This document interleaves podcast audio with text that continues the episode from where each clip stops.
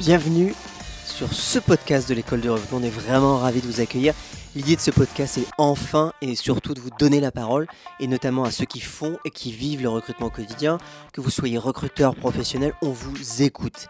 Et puis, euh, vous retrouvez dans ce podcast différentes personnes de l'équipe pour faire les interviews, euh, que ce soit dans des événements ou même dans les locaux de l'école de recrutement.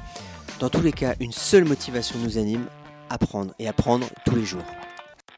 Bonjour à tous, je suis ravi de vous présenter dans ce nouveau podcast de Radio LEDR ma conversation avec Sandrine Théard. Sandrine d'ailleurs que je connais depuis 2011, euh, la première fois où elle est venue à RMS Conf. Et ce qui est amusant c'est qu'on s'est suivi, on s'est suivi depuis 2011 donc ça fait 8 ans qu'on se connaît. Et j'ai eu une, longue conversation euh, avec, avec Sandrine où elle m'a parlé euh, bah, par rapport à 2011, il y a un grand changement, c'est la communauté Maintenant, il y a une communauté du recrutement et ça c'est vraiment un changement pour les nouveaux recruteurs notamment qui arrivent sur le marché. On a parlé aussi de la comparaison finalement entre le Canada et la France, parce que finalement les recruteurs canadiens et les recruteurs français ont globalement des, problématiques assez similaires. Et elle nous a aussi euh, parlé de ce qu'elle allait faire pour Trop Montréal. Bah, je vous laisse écouter l'épisode, vous verrez. Hein. Euh, elle pensait, euh, elle a beaucoup réfléchi notamment, elle pensait arrêter Trop Montréal et aujourd'hui c'est voilà, c'est, se pose moins la question. En tout cas, il y, a, des projets pour 2020. On a terminé sur deux choses. On a terminé sur pourquoi Montréal et en partie et globalement le Canada est la capitale des entretiens structurés, notamment avec, euh, pour eux, c'est quelque chose qu'ils font depuis longtemps et elle, explique pourquoi. Et puis surtout, finalement, euh, recruteurs français québécois se sont vraiment rapprochés depuis quelques années. Et ça, c'est un travail qu'avec avec Sandrine, on a initié depuis quelques, quelques temps et qu'on a, qu'on a vraiment partagé tous les deux. En gros, voilà, je suis ravi euh, d'avoir eu cette conversation. Euh, j'ai passé un très très beau moment avec Sandrine. Et puis surtout, euh, vous verrez, hein, Sandrine, c'est une québécoise qui a jamais la langue dans sa poche, mais qui a surtout plein de choses à dire et surtout nous donner son amour du métier de recruteur. Je suis ravi aujourd'hui d'accueillir sur le podcast Radio LEDR Sandrine Théard, autrement dit la source humaine sur Twitter. Quoique le nom a changé, je crois. On est les Les sources humaines sur Twitter. Euh, alors, pour ceux qui ne la connaissent pas, mais après peut-être qu'elle se présentera, euh, Sandrine Théard, c'est, euh, on va dire, une influenceuse euh, sur le sujet du recrutement à Montréal. Elle est l'organisatrice de Trou Montréal depuis 7 euh, ans, 6 ans. 8 ans. 8 ans. Le 8e cette année. année. Euh, et puis surtout aussi, Sandrine fait à la fois ce beau métier de recrutement, fait de la formation et a monté un équivalent de ce que nous on fait, une école de recrutement à Montréal, avec l'aide notamment de Sourcing, puisque aujourd'hui, ce que je vous ai pas dit, c'est qu'on est à la, à la source et qu'il y a tout un, tout un, toute, une, toute une bande de Canadiens qui est venue pour la source, dont Sandrine. Et donc, je suis ravi de l'accueillir euh, aujourd'hui. Ben, merci de l'accueil. Pour ce podcast. Euh, Sandrine, ça fait combien de temps que tu fais de recrutement? 25 ans. Qu'est-ce que. Tu veux dire que tu, tu as recruté avec des fax? Ouais. On n'avait même pas de fax. on était au courrier. tu veux dire que tu envoyais des, mails, des mails, des mails le sens anglo-saxon, tu envoyais des lettres? Des lettres. Mais en parlant de lettres, je fais tout de suite un petit aparté. Mais j'ai eu quelqu'un l'autre jour, en, justement en formation, euh, je m'excuse, je passe du coq à l'âne, mais en formation, qui n'arrivait pas à contacter un candidat et qui au final, donc qui avait essayé euh, tous les biais, téléphone, euh, texto, bref, et qui a fini par lui envoyer une lettre. Et ça a marché. Donc, comme quoi, euh, on peut revenir à nos premiers amours. On peut revenir, mais ça reste une exception quand même. Ouais, ils, lui ont envoyé une lettre très personnalisée. Le candidat a été touché et le candidat a répondu. J'ai trouvé ça charmant. Donc ça se fait encore. Mais, mais c'est du coup c'est presque différenciant à ce niveau-là. Ouais. C'est ça. Absolument, c'est devenu différenciant alors qu'à l'époque c'était c'était classique quoi. Donc c'est assez drôle. J'ai trouvé ça assez marrant. C'est un peu comme quand on envoie une lettre à tes copains. Euh, euh, Ou une carte postale, une carte quoi. Postale, genre, euh, Exactement. Dit, Attends, mais tu vois une carte postale, c'était cool en fait, et il est, il est surpris. Ouais. 25 ans dans le recrutement, ça fait quand même un, un bail. Ouais. Euh, qu'est-ce que tu, qu'est-ce que Comment tu as vu le, métier évoluer depuis, euh, depuis que tu as démarré? Bah, Je pense que si je le fais encore, je fais quand même beaucoup moins de recrutement aujourd'hui, mais si je le fais encore, c'est justement parce qu'il a évolué. Je pense que si on faisait le métier comme on le faisait, tu, tu l'as fait aussi, Laurent. Euh, ça fait combien de temps, toi, Laurent? Ça fait une vingtaine d'années. Ah, ouais, je, suis plus, je, suis plus jeune en recrutement que toi. Ouais, ok, d'accord. mais peut-être pas qu'en recrutement. Mais, mais ouais, je pense que je le fais encore parce qu'on parce qu'on le fait différemment aujourd'hui, justement. On est rendu enfin, on le voit aujourd'hui à la source, à l'événement. Euh, les, conversations sont multiples. On, est devenu euh, multi-compétences et c'est ce qui fait que le métier est extraordinaire aujourd'hui. Enfin, les gens m'entendent souvent dire ça, mais c'est le plus beau métier du monde. et, du coup, euh, toi qui es une observatrice justement entre le, Québec, en tout cas le Canada et la France au niveau du recrutement, qu'est-ce que tu as vu, euh, quelle différence tu as vu changer dans ces, dans ces 25 ans? Parce que toi tu parlais que tu, au départ, il y a 25 ans, tu envoyais des courriers, des lettres. Quand je dis, je rappelle un courrier, c'est une lettre avec quelqu'un qui avec écrit, un timbre. avec un timbre, euh, avec un, ligneur pour avoir les trucs bien alignés. Avec ouais. Oui. Du coup, comment tu, tu, tu, as vu les choses évoluer? Parce que toi, ça fait 25 ans, mais à Montréal, 23 ans à Montréal. Donc, tu as commencé finalement ta carrière de recrutement en France. Oui, mais ça a été très très rapide. Je veux dire, ça a été vraiment euh, très rapide. J'en ai pas fait beaucoup en fait en France. Mais euh, c'était principalement sur des métiers de commerciaux à l'époque. Euh, mais oui, non, c'est l'évolution qui en fait qu'aujourd'hui c'est un métier qui est intéressant. En plus, on avait un contexte qui était différent à l'époque. On avait des candidats qui étaient, je compare souvent ça au, marché de acheteurs et vendeurs au niveau de, l'immobilier. On avait un marché où, où le recruteur avait le gros rôle. Donc euh, on avait un peu le gros bout du bâton finalement. Euh, donc c'était quand même, je trouvais une relation qui était assez euh, unidirectionnelle. C'est-à-dire que le, recruteur évaluait, le recruteur, et puis en face, enfin c'était le RH parce qu'il n'y avait même pas de, recruteur, et puis en face, le candidat, ben, il avait juste à...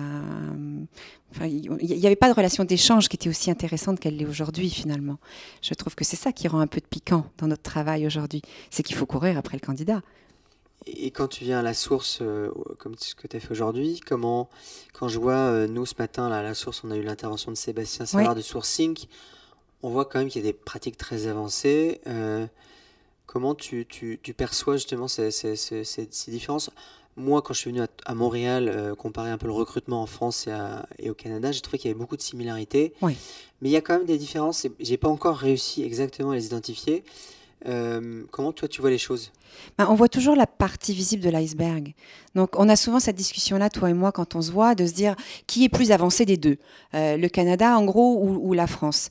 Euh, je pense qu'il y a, y a, une, peut-être une vision du métier différente. je pense honnêtement qu'on est au même niveau vraiment clairement. Euh, après, évidemment, ceux qui parlent le plus et ceux qui parlent le plus fort, c'est ceux qui sont les meilleurs dans le métier. Donc, on a toujours l'impression que ah ben, ce n'est absolument pas représentatif en fait de ce qui se fait dans le reste du pays. Euh, il y a encore plein de gens qui ne savent pas ce que c'est que le sourcing au Canada. Faut pas rêver.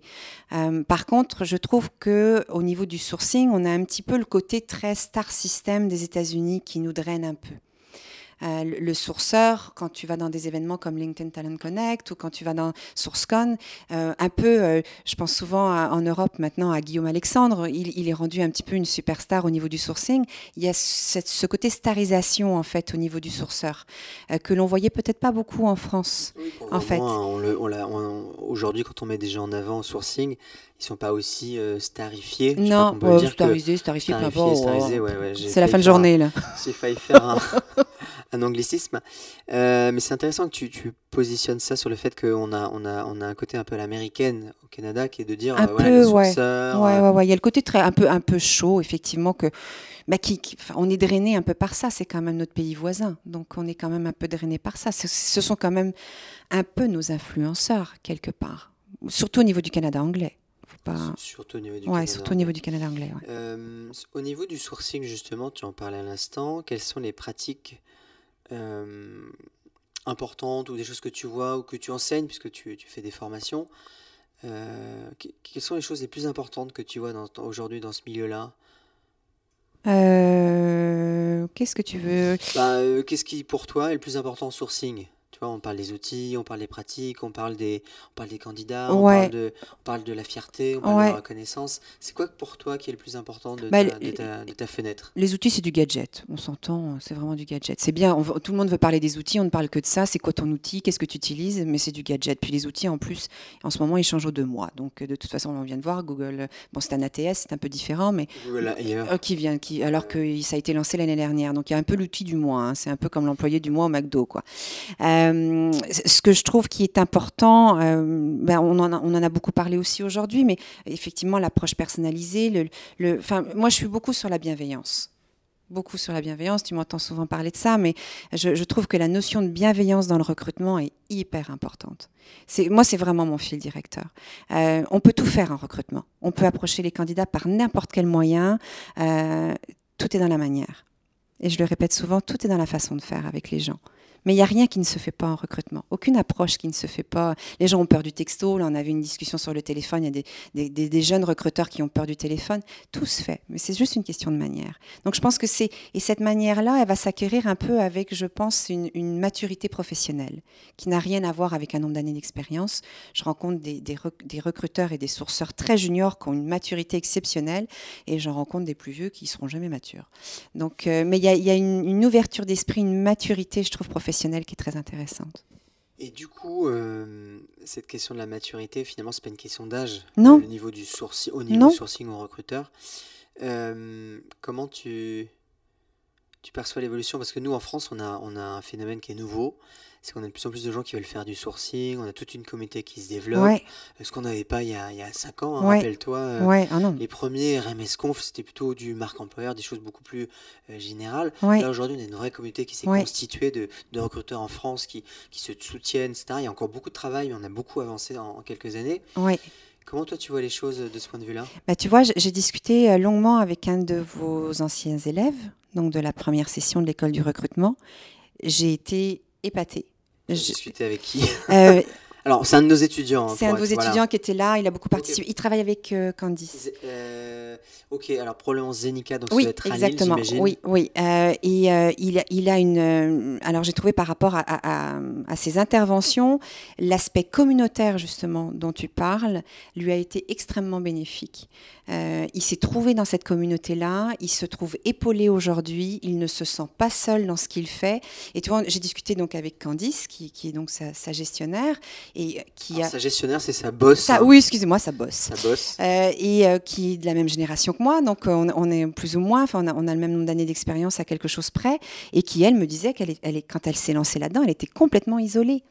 Et tu vois à côté de ça, donc cet étudiant qui arrive, qui arrive avec sa communauté, qui arrive avec cette force qu'il a eue, et bon, évidemment avec le parcours que vous lui avez, que vous lui avez procuré, mais cette communauté-là, tu sens que ça le drive énormément.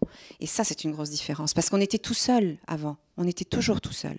C'est intéressant parce que finalement, ce qu'une formation apporte, c'est pas seulement du contenu ou de la connaissance, mais c'est aussi une communauté, Absolument. une communauté de soutien, une communauté qui va apporter euh, vraiment pour, pour démarrer. Donc ça veut dire qu'aujourd'hui, si je suis un jeune sourceur, j'ai beaucoup plus de chances de trouver euh, des pairs ou en tout cas une communauté pour m'accueillir. Et ça, c'est un, un Absolument. Regarde les Slack, regarde tous les Slacks qui sont en train de se monter. On en a un qui vient de s'ouvrir chez, nous. En France, on a Recruiters Kitchen. Chez vous, il y a la, la poutine. La poutine du recruteur. Ah, c'est Charlotte qui a parti ça. C'est super ce qu'elle a fait. C'est vraiment génial. Puis bah, avec un nom comme ça, Charlotte Vallée avec euh, donc la poutine du recruteur. C'est très bien ce qu'elle a fait, c'est super, mais il y a des communautés qui sont en train de se créer à plusieurs niveaux à Montréal. Et c'est ce qu'on veut de toute façon. On, travaille tous dans la même direction. Puis Shirley en a parlé aussi ce matin avec tout ce qui est mon open source, mais euh, elle est exceptionnelle cette fille d'ailleurs. Faut qu'elle vienne à Montréal.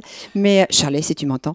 et mais mais cette communauté effectivement de partage, on, on, veut professionnaliser le métier. Je veux dire, on le voit. On n'a jamais fait autant de bashing sur LinkedIn en ce moment que sur les recruteurs.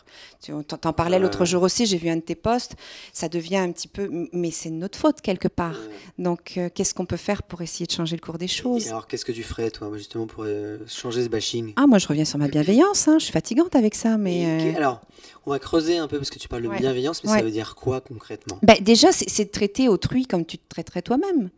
Donc, euh, comment est-ce que ça se fait qu'aujourd'hui, un candidat n'est pas euh, reçu décemment dans une entreprise? Comment qu'un candidat est laissé pour compte dans un processus de sélection? Comment est-ce qu'on ne peut ne pas lui donner de réponse? Euh, Comment est-ce qu'on ne peut juste ne pas lui dire bonjour, merci, au revoir? C'est tout bête, mais tu le vois encore beaucoup. On le voit dans les commentaires encore une fois. Donc, on se plaint beaucoup du ghosting. C'est le truc à la mode en ce moment, des, candidats qui ne se présentent pas. Mais combien de fois c'est arrivé où, encore une fois, un, un manager est arrivé une demi-heure en retard à une entrevue. Donc tu veux dire que c'est aussi notre responsabilité et si on arrive à changer. Euh, mais comment tu. Alors, du coup, toi tu, parles de la bienveillance, mais comment tu l'inculques Comment tu le. Comment tu l'amènes à, à, des gens qui démarrent dans le recrutement? Parce que c'est bien de le dire, mais tu prends des étudiants, comment tu l'instilles, le, tu vois? Bah, À la limite, je te dirais que les plus jeunes, c'est peut-être moins difficile Parce que les plus jeunes sont encore, ont encore été récemment dans des situations d'être recrutés. Euh, donc ils ont une conscience déjà en tant que ils ont une conscience récente d'avoir été candidat. Quand tu traites avec quelqu'un qui recrute depuis 25 ans et qui n'a jamais, enfin depuis 25 ans, qui ne s'est pas retrouvé euh, candidat, lui c'est plus difficile de lui faire comprendre que effectivement, bah, regarde comment est-ce que tu accueilles ton propre candidat dans ton processus. Donc en gros, tu dis que le problème, c'est que quand tu n'as pas été candidat depuis très longtemps, tu peux pas savoir ce que les gens en face de toi vivent et du coup, tu n'as pas l'occasion de. Oui, c'est plus difficile pour certains de se mettre dans la, dans la peau de quelqu'un d'autre. Puis, vous le dites souvent, candidat, c'est pas un métier. C'est clair. Donc c'est à nous de les accompagner là-dessus. Donc comment est-ce qu'on peut le faire avec euh, Il y avait, il y a quelqu'un qui, euh, qui bah, il, il, était intervenu aussi au Web Today là où il parlait de comment, euh, je me souviens C'est plus. Léo, Léo, oui. Léo Sampipo qui lance un super oui. podcast d'ailleurs que je vous recommande. Oui. qui travaille chez chez Faber Nouvelle. Oui. Qui travaille non, sur les sujets d'expérience client. Oui. Donc salut, salut Léo. Expérience candidat en fait. expérience, expérience candidat, candidat, ouais qui est finalement assez proche de l'expérience client. Oui, c'est la euh, même chose. C'est la même chose, mais mais mais. Donc... Tu sais, d'ailleurs, excuse-moi, je fais un aparté, mais on a eu une entreprise à Montréal, donc qui fait du, du B2C, donc euh, qui, qui euh, au niveau de son secteur d'activité, et qui a fait une corrélation entre le, de, le taux de décrochage de ses clients et les candidats qui avaient été refusés dans les processus. Vos candidats sont vos clients. Autrement dit, le fait qu'ils avaient un, un, une expérience candidat pas optimale pouvait se répercuter dans leur expérience et du coup dans leur chiffre d'affaires. Absolument, absolument, absolument. Nos candidats sont nos clients, quels qu'ils soient. Je travaille avec des municipalités. Euh, les candidats qui posent la candidature sont des gens qui vivent dans cette ville-là. Ce sont des citoyens. Mais alors, Bon, ce, ce, sujet de la bienveillance, je, je trouve qu'il est, il est difficile à traiter parce que c'est un, un, mot qui est tellement galvaudé. Ah oui, ça je suis d'accord, surtout que, dernièrement. Que, surtout ouais, dernièrement. Ouais, ouais. Euh, du coup, toi, comment tu, tu vis le, la bienveillance dans, dans, la façon dont tu recrutes? Comment tu le, ben, tu le tu En fait, tu, on, va parler, au lieu de parler de bienveillance, effectivement, on va parler d'expérience candidat. Mais, mais, ça veut dire que tu, tu reçois, on va dire, 100, 100, 100 CV pour un poste que tu as mis en ligne.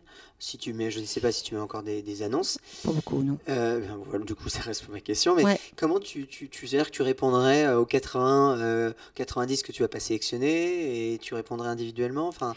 Bah, tu peux déjà faire un message. Bon, déjà, on reçoit plus en CV par poste, donc déjà, ça règle le problème. Mais admettons que... que... le Canada, c'est un métier, c'est un, un marché quand même qui est plutôt. Euh, et on est pénurique chez nous. Candidat-led, comme ouais, c'est un ouais. marché de candidats et pas un marché d'entreprise. Euh, oui, on, on, nous, on a un taux de chômage qui est, qui est extrêmement bas. Euh, à côté à Montréal, on est à un peu plus de 7%, ah, mais le, taux, le, on est, le taux d'emploi donc est à 5%, mais à Québec, on est à 2,9%. Donc on, a, on, est effectivement en pénurie. Mais admettons, on reçoit 100, 100 candidatures, bah déjà, est-ce qu'effectivement on peut faire un message automatisé? Parce qu'il ne faut pas se leurrer, on ne peut pas répondre non plus.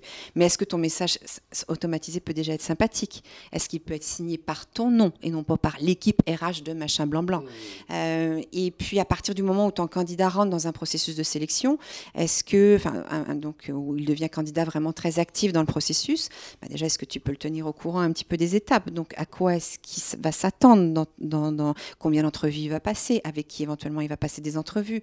Euh, Donc, est-ce que tu fais un suivi avec ton candidat? Et puis, à partir du moment où il est vraiment devenu candidat actif, donc au-delà du CV, la moindre des choses que tu lui dois, c'est un retour. Et personnalisé. Et personnalisé. Et personnalisé. Et du coup, par rapport à ça, quelle est une, de, une des pratiques que tu as vues au Canada avec une boîte, une entreprise, une firme canadienne que tu connais? Enfin, qui, qui, justement essaye d'incarner ce que tu dis Est-ce qu'il y a des gens qui sont des exemples chez vous qui vraiment portent ce, ce, ce côté, cette bienveillance? Ah, écoute, il y en a plusieurs. Je pourrais pas te nommer des noms comme ça. Souvent, moi, G-Soft qui sort. Alors, je ouais. sais que tu parles souvent de G-Soft parce qu'il y a. Bah, il y a Florian, Florian mais ouais, ouais. c'est une entreprise qui, qui, qui, est visible. Oui. Euh, mais quel autre. Euh, quel oui, puis G-Soft travaille son expérience candidat Alors, aussi. c'est hein. une, entreprise de, de, de, de logiciels. Hein, ouais, ils sont exactement. Ouais, euh, ils ont notamment un logiciel qui s'appelle Office Vibe. Mais bon, G-Soft s'est surtout fait très connaître à un moment donné sur le marché parce que c'était les premiers qui donnaient des vacances illimitées. Donc ça, ça a fait un, un gros coup de publicitaire. Mais ils travaillent beaucoup sur leur expérience expérience candidat aussi.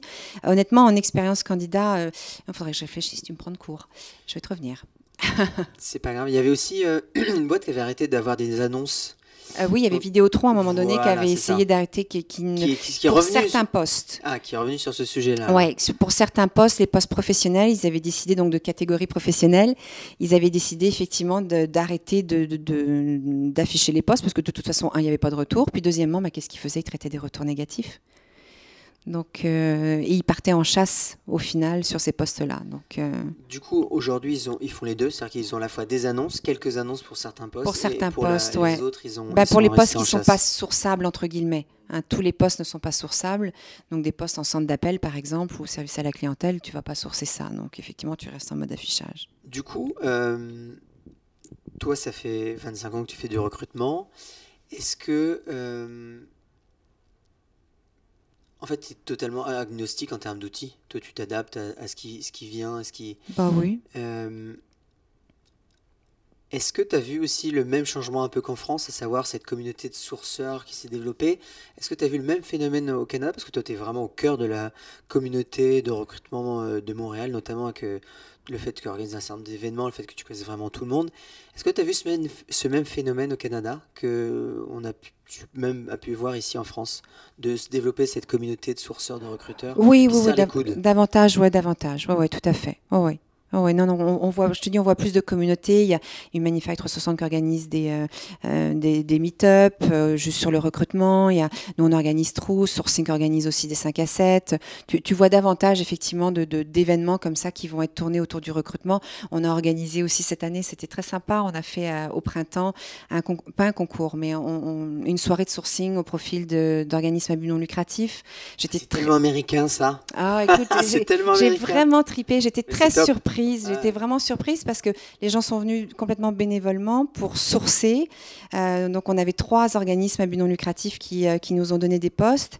Ce qui m'a surpris le plus, en fait, c'est de. Je me disais, bon, tu sais, les gens vont arriver, on va prendre un verre, ça va traîner un peu en longueur, il va falloir que bon, je prenne le micro pour dire on s'installe, on s'assoit.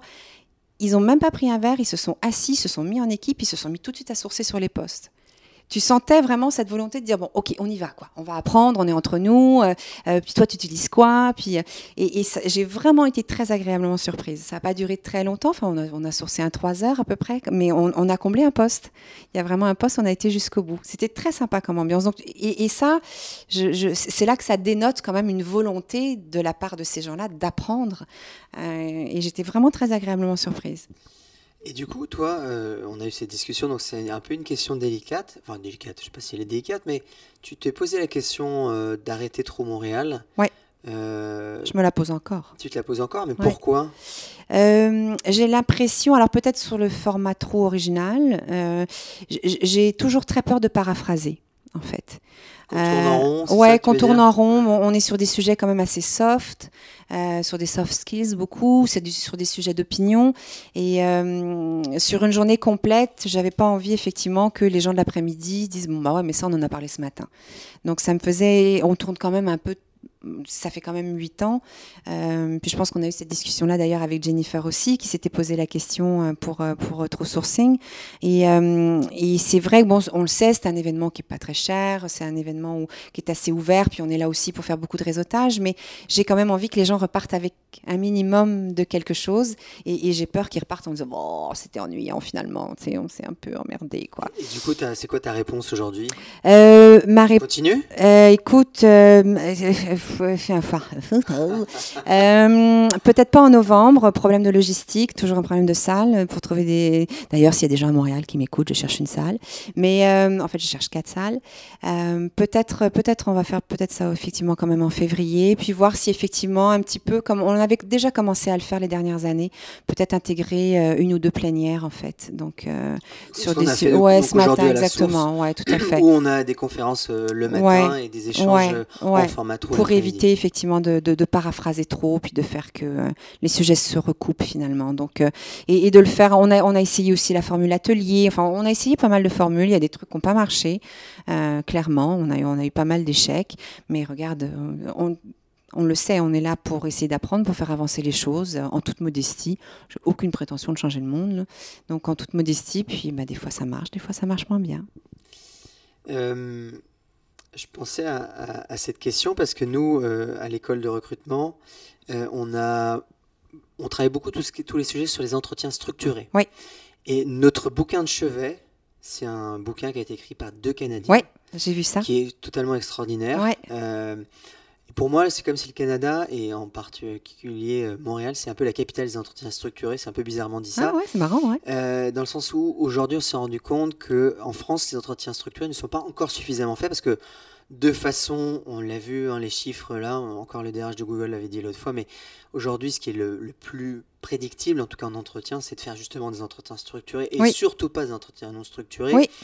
Euh, comment tu vois les choses par rapport aux entretiens structurés euh bah, On est beaucoup sur l'entrevue comportementale, nous, chez nous. Hein, c'est vraiment. entretien, euh, entrevue, c'est pareil. Ouais, ouais, oui, c'est ça, oui. Entretien, entretien, effectivement, donc comportemental, donc sur des questions, ce qu'on appelle de type behavioriste.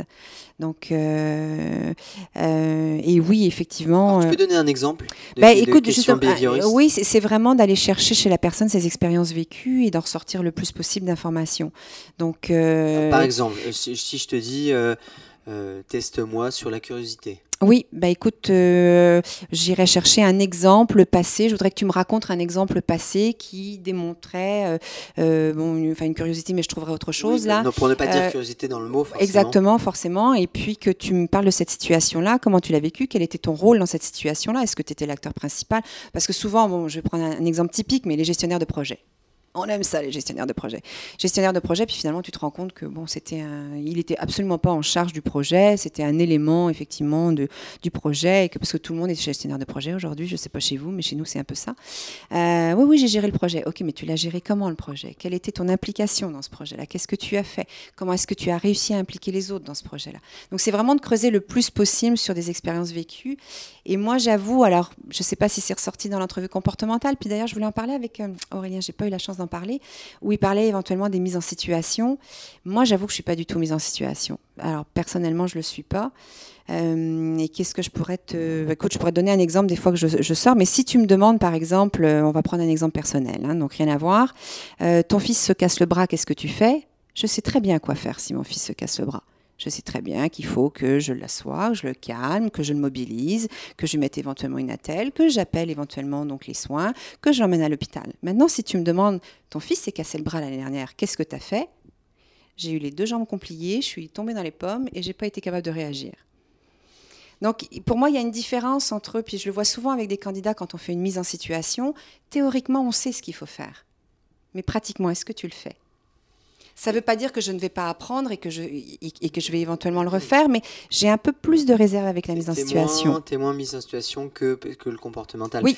Euh, est-ce que tu fais des, questions euh, situationnelles aussi? Du coup, et si tu devais euh, démontrer de la curiosité sur tel sujet, comment tu ferais?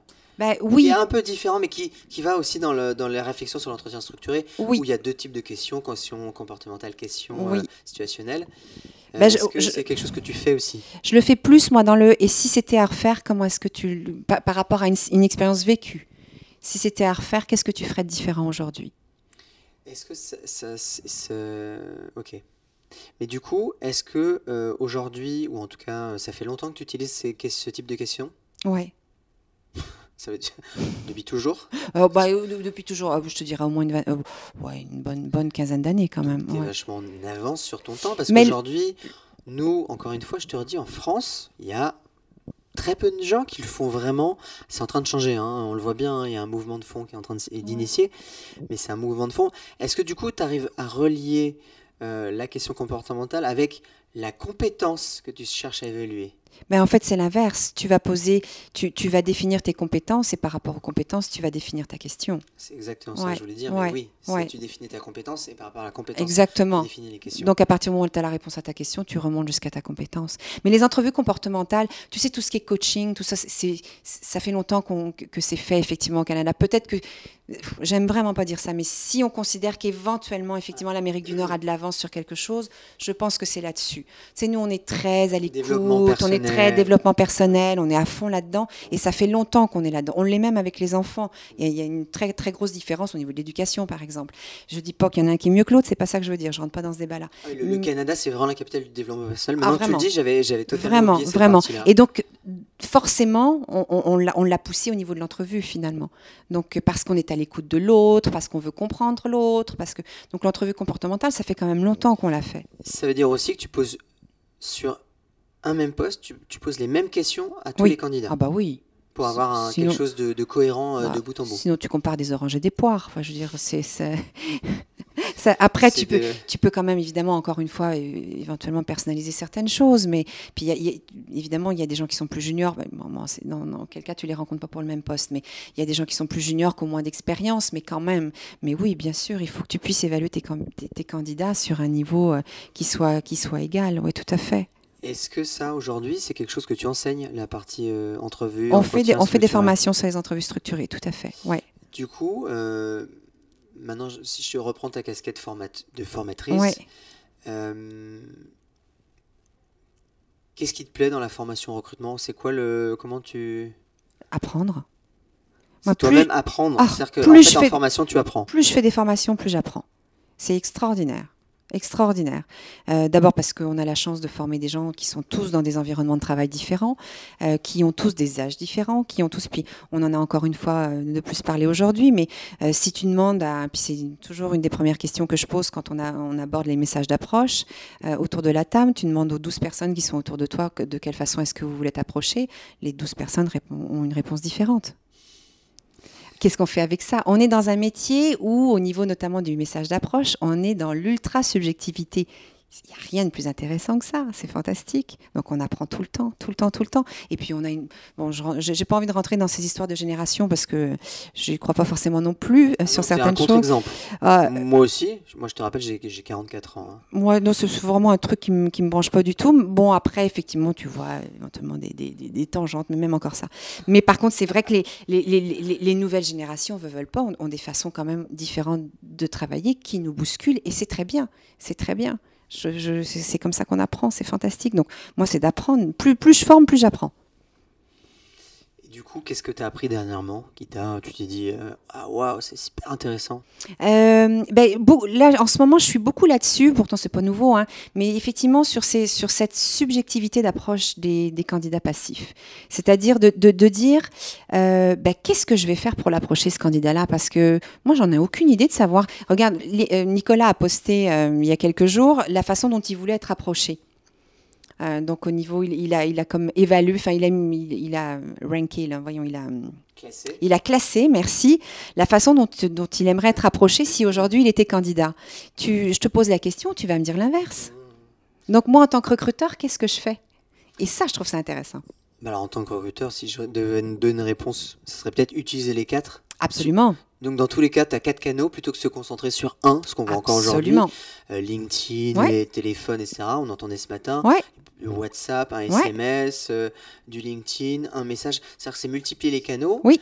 Et au bout de 4 jours, si on a, si on a rien, une relance. Oui. Au bout de 4 jours, une deuxième relance. Exactement. Ce que nous disait aussi euh, Sébastien, Sébastien, Savard ouais. de Sourcing, euh, le fait de relancer, c'est fondamental pour un recruteur. On est dans du multicanal, mais ça, c'est intéressant. Mais du coup, euh, c'est aussi un sujet qui a, qui a émergé cette année à Trop Paris par un, un recruteur qui disait aujourd'hui, le marché français devenait de plus en plus dur. C'est-à-dire qu'on on a beau être bon à envoyer des messages d'approche, Ouais. des machins, on a, on a de plus en plus de mal à avoir des retours. Ben Est-ce oui. que c'est quelque chose que tu vois aussi, euh, euh, ou en tout cas t'entends avec les recruteurs que tu formes? Oui, oui, parce qu'en plus c'est pareil. On parlait de saturation tout à l'heure, puis d'hyper-personnalisation du message.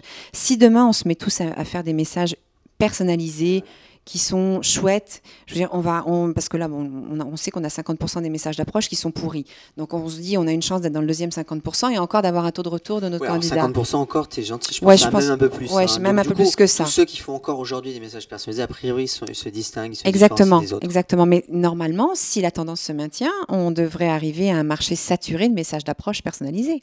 Donc, qu'est-ce qu'on va faire avec ça? Il va falloir encore être créatif et trouver autre chose. Donc, est-ce qu'on va aller dans l'hyperspécialisation des recruteurs? Éventuellement, on l'a vu ici, il y a des gens Quand qui tu sont dis hyper spécialisa- spécialisation, ça veut dire quoi Bah, exactement? Je pense à quelqu'un, par exemple, qui était assez spécialisé sur un. Je pense qu'il était juste sur les CRM, enfin, quelqu'un avec qui j'ai discuté. Donc, lui, c'est son marché. C'est, euh, il ne travaille que dans ce secteur d'activité-là. Donc, son réseau, ce sont ces gens-là. Donc, il les connaît, ces gens-là. Donc, il va dans des meet-up avec ces gens-là. Donc, on est vraiment. Est-ce, qu'on va en arriver là? Je ne sais pas. Mais de dire, bah, moi, par exemple, je recrute dans le pharmaceutique. J'essaye de ne faire que du réseautage dans le pharmaceutique, par exemple. D'être cohérent, c'est-à-dire développer une communauté. un Exactement, exactement, etc., ouais. Ou un pipeline, comme dirait Exactement. au. Québec. Ouais, pipeline, tout à fait. euh, Ouais. C'est- là-dessus. Donc, euh, je, je- suis très curieuse de voir comment est-ce que ça va évoluer tout ça, vraiment. Donc aujourd'hui, ce que tu me disais, c'est que hum, ce que tu apprenais, ou en tout cas en ce moment tu bosses beaucoup sur l'approche. C'est un peu ce que te demandent tes clients finalement. Bah, L'identification devient plus facile quand même. L'identification. Quand tu dis plus facile, dans le sens c'est plus facile de trouver quelqu'un. Oui, bah oui, oui. regarde, quand on a commencé toi et moi, le boléen, on nous regardait avec des gros yeux. Bon, on nous regarde aujourd'hui aussi avec des gros yeux pour des raisons différentes, c'est qu'on n'a plus forcément besoin de l'utiliser. Donc, euh, mais, de trouver quelqu'un aujourd'hui, c'est quand même facile. Je veux dire, si tu n'arrives pas à identifier des candidats. Il y, a quand même un mouvement de linked out qui est plus ou moins avéré hein, euh, sur certains profils de développeurs notamment, mais pas que d'autres profils génériques où un peu ils en ont marre de se faire contacter par des recruteurs. On l'a vu, euh, on l'a vu chez nous. Est-ce que tu le vois aussi au Canada? Oui, on avait fait. D'ailleurs, on avait fait intervenir quelqu'un, un développeur senior, euh, qui euh, j'avais interpellé son message. Enfin, c'était Mathieu Laferrière euh, qui m'avait interpellé en me disant "Regarde, je viens de recevoir ce message-là d'un dev qui disait je quitte LinkedIn, plus capable des recruteurs." Je l'ai appelé. Je l'ai appelé au téléphone. Oh, bah, je l'ai contacté. Je lui ai dit "Écoute, faut qu'on se parle." Qu'est-ce qui se passe? Je veux savoir. Et je l'ai fait intervenir à Trop Montréal, en fait. Et alors, qu'est-ce qu'il a raconté? Donc, je voulais qu'il nous dise, j'ai dit, écoute, je comprends, je te comprends. Maintenant, dis-nous comment est-ce qu'on devrait t'approcher. Non, mais c'est pire que ça. Mais pourquoi tu, même si tu te fais contacter, ça veut pas dire que tu dois quitter LinkedIn. C'est, ça reste peut-être pour toi une source de différentes opportunités, de réflexion. Il allait ailleurs. Il s'est dit, moi, je vais aller ailleurs. De toute façon, bah, il, bon, il, il, était sur Twitter un peu. Il avait une communauté Facebook aussi. Mais euh, en gros, il se disait que se faire. En plus, il avait écrit clairement dans son profil, je ne cherche pas de poste de développeur, je cherche un poste de gestionnaire. Et il se faisait approcher 9 fois sur 10 pour des, avec des messages d'approche pour un poste de développeur. Donc, il, a, il, a, il en avait marre, quoi. le problème, c'est plutôt le, mauvais ciblage. Exactement. Que le fait de qu'il soit sursollicité pour des bons postes. Oui. C'est ça le, oui, c'était un mauvais ciblage. Et la plupart des recruteurs sont en mode mitraillette, oui. au lieu d'être un peu plus euh, en mode euh, sniper. Exactement. En tout cas, ça serait Exactement. en mode sniper, mais en faisant un, minimum du volume. Exactement. Ok, super intéressant. Euh, quelle était la conclusion de son talk alors, ou en tout cas de son intervention? Bah, écoute, c'était en plus, on finit toujours sur des trucs assez basiques et, assez bêtes. Bah, lisez mon profil, quoi. C'est tout. Je l'ai écrit en gros dans mon profil. Lisez-le, c'est tout. Mais tu vois, après, puis on, est, bon, j'extrapole un peu, mais on, est un peu aussi, euh, puis je sais pas si, vous avez pensé à, ça aussi, mais j'ai quelqu'un qui m'a dit, euh, bon, je comprends pas, euh, ça fait des années qu'on parle de l'expérience candidat, qu'on parle de l'approche personnalisée, puis on a encore des gens qui ne font pas d'approche personnalisée et encore des gens, faut que tu fasses quelque chose, Sandrine, à Trop Montréal pour en parler. Et le problème que j'ai, et je sais pas si tu l'as toi, c'est que c'est pas les gens au Trop Montréal qu'il faut que je convainque. Ils sont déjà convaincus. C'est ceux qui ne viennent pas. C'est ceux qui ne viennent pas. Et c'est ceux-là qu'il faut aller chercher. Et parce que tous ceux qui nous écoutent, tous ceux, bah, j'imagine, enfin là, si vous nous écoutez, euh, c'est que vous aimez le recrutement, c'est que ça vous fait triper, c'est que vous voulez apprendre des choses. Donc vous êtes déjà là-dedans. Ce qu'il faut essayer de convaincre, effectivement, maintenant, bah, c'est les gens qui ne sont pas là, mais ils viennent pas au trou, ils viennent pas à des événements, ils viennent pas à des meet-up, euh, ils sont pas intéressés par ça. Après, c'est l'effet de la goutte qui tombe dans, dans l'eau, c'est-à-dire qu'il y a des effets concentriques. Petit à petit, on, touche des, populations qu'on ne touchait pas. Tout à l'heure, il y a eu un, responsable recrutement d'Alkia. Dalkia, c'est une société dans l'industrie, je crois. Euh, m'a expliqué, mais vraiment dans l'industrie classique. Et le, le, le, le, gars, il, toi, il est venu, il m'a dit Ah voilà, pour nous, c'est un truc totalement nouveau. Euh, on voyait bien que justement, dans, cette stratégie, on arrive à toucher de temps en temps il faut des gens croire. qui sont en dehors de notre réseau de gens qui écoutent. Et petit à petit, c'est ce travail de, de, fond, donc le contenu, euh, les gens qui écoutent, mais les gens qui lisent. Mais c'est vraiment un travail de fond qui prend des années. Regarde, euh, quand tu es venu au premier événement, c'est en 2011, à ouais. D'ailleurs, je passe un, coucou à, mon ancienne boîte qui s'appelle Link Humans et RMS Touch, qui entre-temps a, mis la clé sous la porte. Mais, mais c'est quand même ces, événements-là qui ont un peu aidé à développer cette communauté. Absolument. Et, c'est vrai qu'on a commencé, on était tout petit. Aujourd'hui, cette communauté, quand on voit sourcing, recrutement, a énormément grossi. Et ce soutien, se sortir de l'isolement, c'est vrai que c'est un, un travail, c'est presque à personne par personne. Et là où tu as raison, c'est que ça prend du temps. Et, ces gens-là, ils vont finir par tomber sur nous. Ah oui, puis il faut continuer. De toute façon, on aime ça. Cette de toute façon, on le fait. Écoute, on le fait pour nous. Nous, on aime ça, on tripe à faire ça. On va continuer à le faire. C'est quoi le. Qu'est-ce qui te fait rester dans le recrutement? Parce que 25 ans, c'est un, un, sacré bout de temps quand même. Bah, l'évolution, encore une fois. Ouais, c'est l'évolution. C'est vraiment l'évolution. Regarde, c'est ce que tu disais. Première RMS Conf, c'est pas si vieux que ça quand même. Ça fait... Il y a 8 ans. Il y a 8 ans, on n'en était pas du tout où on en était aujourd'hui. Et comme je te disais, je suis très curieuse de voir comment est-ce que ça va évoluer. Je suis persuadée qu'on se revoit dans 8 ans, puis on va faire, mon Dieu, ah ouais. On faisait ça il y a 8 ans. Ah. Donc c'est passionnant. Tu t'en lasses pas? Ah non, on s'ennuie pas, on s'ennuie pas du tout. Puis on est une super communauté, on a beaucoup de plaisir quand même Ce qui, ensemble. ce qui est, ce qui est dingue aussi, c'est que toi et moi, on fait le lien entre le- les Français. Alors, moins maintenant, parce qu'il y a de plus en plus de liens qui Ouais, se font. ouais, ouais. Mais au départ, on a fait le lien entre la- les recruteurs québécois, Ouais. les recruteurs français. Ouais, Et cette, euh, ces liens-là, je trouve qu'ils sont en train de se renforcer, notamment avec Sourcing. ouais, Mais pas que, il y a d'autres euh, d'autres acteurs qui sont en train ouais, de, tout à fait, absolument. et de faire le pont. Ouais, Et je trouve ça top parce que je pense que les deux euh, comités de recrutement ont plein de choses à s'apporter. absolument. Euh, effectivement, la partie développement personnel en train de structurer, la partie. Euh, quand je vois ce que l'intervention que, que, que Sébastien Savard a fait ce matin, a fait ce Ouais. matin, on a plein de choses à apprendre, tu vois. Et nous, quand on voit des gens comme Shirley, Almosny, euh, Ouais. Alison Vanier, chacun a apporté, Audrey, chacun a apporté énormément de personnalité Ouais. dans, dans ce qu'il a fait. Et, et du coup, euh, d'avoir un pont entre les deux communautés, c'est super Ouais. important. Nous, on est très pratico-pratique. hein. Tu l'as vu dans la présentation de Sébastien ce matin. euh, C'est KPIs, Ah c'est ouais, ok, on est fait très pratico-pratique. euh, voilà, Ah ouais. bah, bah, Ouais. Encore une fois, c'est le côté anglo-saxon exactement. Euh, du- des, Québécois. Je pourrais terminer avec deux choses. La première, quel a été le pire conseil en recrutement qu'on t'ait donné? C'est une question qu'on pose toujours Hmm. à nos interlocuteurs. Oh mon Dieu. Eh ben, honnêtement, je, m'en souviens pas. J'en ai aucune idée. Je, aucune idée. Alors, imagine, quel, quel serait le pire euh, conseil en recrutement qu'on pourrait te donner? Écoute, c'est une bonne question. Euh, Qu'est-ce qu'on pourrait me donner comme pire? Tu me prends, tu me prends de froid là euh, Je ne sais pas. tu me prends de froid. Ouais, tu me prends de froid. Et pourtant, Dieu sait si on aime le froid. Mais euh, écoute, euh, pff, moi, c'est pas le pire. C'est en plus, c'est juste un truc qui m'énerve à entendre, mais c'est vraiment juste ce qu'on appelle un pet peeves en anglais, là, un truc qui m'irrite. Mais c'est- nul ce que je vais dire. Mais moi, le sois toi-même, j'en peux plus, quoi. Sois toi-même. Ah, sois toi-même à l'entretien, sois toi-même. Sois toi-même. J'ai et pourtant ça rejoint l'authenticité à à laquelle je crois profondément, mais le sois toi-même, je trouve que ça- j'en peux plus du sois toi-même. C'est euh, ultimement on recrute pour de toute façon on recrute pour des gens, donc évidemment qu'on n'est pas tout à fait nous-mêmes. Mais euh, ouais. Et si tu devais donner un conseil aux gens qui démarrent, euh, qui débutent dans le recrutement, Sois toi-même. Euh, c'est vraiment, c'est vraiment d'avoir une curiosité professionnelle. Ah, c'est marrant, ce terme de curiosité revient tout le temps. en Ouais, fait. ouais, ouais. C'est c'est ça qui revient, moi, quand je parlais de maturité professionnelle. C'est, tu vois, je, je te donne un exemple. J'ai rencontré une, une des top sourceurs que j'ai vues, je pense, euh, dernièrement, dans une entreprise où euh, elle, est, elle est toute jeune, hein, elle a 3-4 ans d'expérience maximum, et elle m'expliquait comment est-ce qu'elle elle commençait son sourcing. Bon, elle recrutait à l'international, elle est allée chercher le fournisseur. Dans le fournisseur, elle est allée chercher qui étaient les clients du fournisseur. Dans le client du fournisseur, bon, c'était traduit en allemand, elle parlait pas allemand, elle est allée traduire le titre du poste. Enfin, elle avait une démarche au niveau de son sourcing qui était absolument extraordinaire. Et, euh, et- et Ce qu'il y avait d'extraordinaire, c'est le fait qu'elle soit structurée, qu'elle fouillait. elle fouillait, hyper, elle euh, arrêtait pas. euh, Le non, c'était pas, c'était pas une réponse. Elle continuait. Euh, bah là, j'ai pas trouvé, donc je vais le faire traduire. Là, finalement, j'ai appelé quelqu'un en Allemagne euh, qui m'a aidé parce que j'ai vu que j'étais liée à un recruteur allemand. Je lui ai demandé qu'est-ce que c'était. Enfin, c'était, excusez-moi l'expression, mais c'était un peu une fouille de merde, quoi. Elle, elle- elle allait partout, elle essayait par tous les moyens, et elle était vraiment très belle à voir dans, dans- dans- dans son sourcing. Donc, euh, et, et je trouvais que grâce à ça, elle, elle commençait à avoir une connaissance du marché qui était beaucoup plus grande, donc une approche candidat qui était plus personnalisée parce qu'elle avait fait le tour. Donc tout suit, tout se suit en fait.